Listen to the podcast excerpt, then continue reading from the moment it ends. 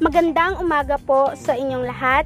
Ang napili ko na ipopromote locally ay mga produkto na gawa sa pinya. Marami tayong mga produkto na maaari nating mapagkakakitaan na dito mismo sa batarasan natin matatagpuan. Isa na dito ang mga produkto na gawa sa pinya.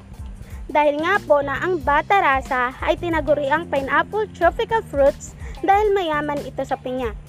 Bakit hindi natin gawing kapaki-pakinabang ang prutas na ito para hindi agad masira at masayang? Maaari natin itong gawing bagong produkto tulad ng coco jam, pineapple juice, candies, vinegar, pickles, and cane syrup. At para po madagdagan ang kita ng pamilya. At bilang business students, magagamit po natin ang ating kaalaman para makatayo ng bagong negosyo sa maliit lang na kapital. O, ano pang hinihintay nyo mga kaibigan? Subukan natin ang pineapple product at para matulungan din natin na makilala sa buong Pilipinas ang produktong pinya na gawa ng isang Palawenyo. Salamat po.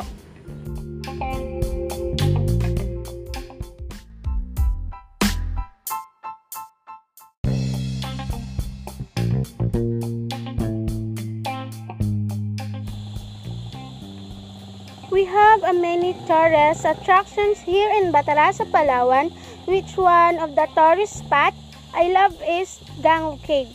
The root word Panoy, a native Palawan, terms which means bats. It's a nice destination to visit a sunny day. This April, we visit that place together with my friends. It's very beautiful, especially the formation of rock.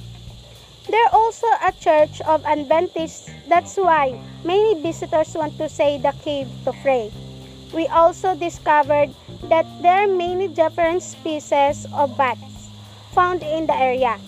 It's very dark and slippery inside the cave, so we need to be careful in every step of our foot to avoid accident.